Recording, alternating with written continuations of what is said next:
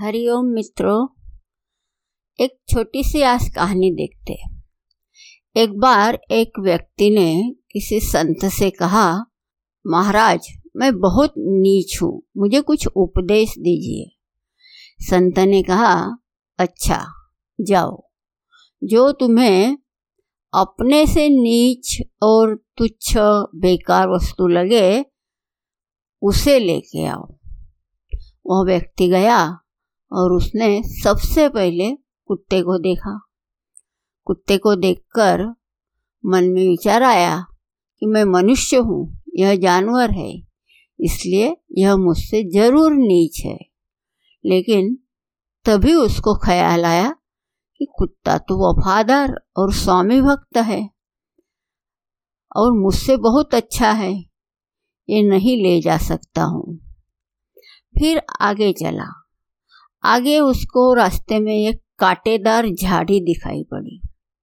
उसने मन ही मन सोचा कि यह एक झाड़ी तो अवश्य ही मुझसे तुच्छ और बेकार है, परंतु फिर ख्याल आया कि नहीं, ये कांटेदार झाड़ी तो खेत में बाढ़ लगाने के काम आती है और फ़सल की रक्षा करती है। मुझसे तो यही बेहतर है। आगे उसे गोबर का ढेर दिखाई दिया। उसने सोचा, गोबर तो अवश्य मुझसे बेकार है।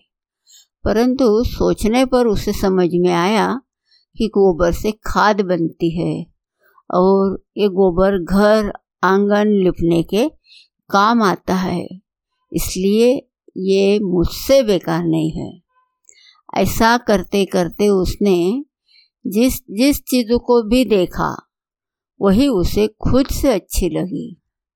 वह निराश होकर खाली हाथ संत के पास पहुँचा और बोला, महाराज, मुझे अपने से तुच्छ और बेकार वस्तु दूसरी नहीं मिली। यह सुनकर महाराज जी ने उसको बोला कि देखो, ये संसार, गुण और दोष दोनों से भरा हुआ है। हम ज़्यादातर दूसरे के अंदर दोष ही देखते हैं। अच्छी से अच्छी चीज़ हो तो भी उसमें कोई न कोई दोष निकाल ही लाते हैं। हमारी सारी शक्ति, समय इस दोष दर्शन में ही रहता है। इसलिए किसी प्रकार का विकास नहीं हो पाता। ऐसे लोग इस सुंदर सृष्टि में सुंदरता नहीं देख सकते हैं। अपने भीतर सामान्यतः हम अवगुण देखना ही नहीं चाहते हैं। हम सतत दूसरों की तरफ़ उंगली उठाते हैं, लेकिन ये भूल जाते हैं कि एक उंगली दूसरों की तरफ़ और चार उंगली हमारी तरफ़ मुड़ी रहती है। हम सदैव हमारे दुख का कारण दूसरों को ठहराते हैं कि उसके वजह से हमें दुख हुआ। इसकी वजह से दुख हुआ। इसके लिए सतत बाहरी कोई न कोई परिस्थिति, व्यक्ति इसको हम दोषी देखते हैं। तो मित्रों, मनुष्य में गुण और अवगुण दोनों का समावेश होता है। ये हमारे ऊपर निर्भर होता है कि हम उसके गुणों को देखना चाहते हैं या अवगुणों को देखते हैं। यदि हम किसी के गुणों के स्थान पर केवल अवगुणों को देखते हैं तो यह नकारात्मक पहलू को दर्शाता है।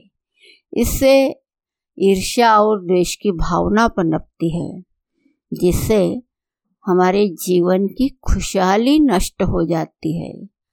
मनुष्य को सदैव अपने में अवगुण और दूसरों के गुण समझने चाहिए। जो दुष्ट लोग होते हैं वह सदैव दोषों की ही खोज करते हैं और महापुरुषों की दृष्टि सदैव गुणों पर ही होती है। इस जगत में सभी वस्तुएँ अच्छी और बुरी है। जिस प्रकार हम उसे देखने लगते हैं, वह उसी तरह से दिखती है। हर आदमी हर वस्तु को अपनी भावना के अनुरूप देखता है। हम तो हर चीज़ के अंदर गुणों की दृष्टि से ही देखे किसी में भी दोष न देखे। हरि ओम।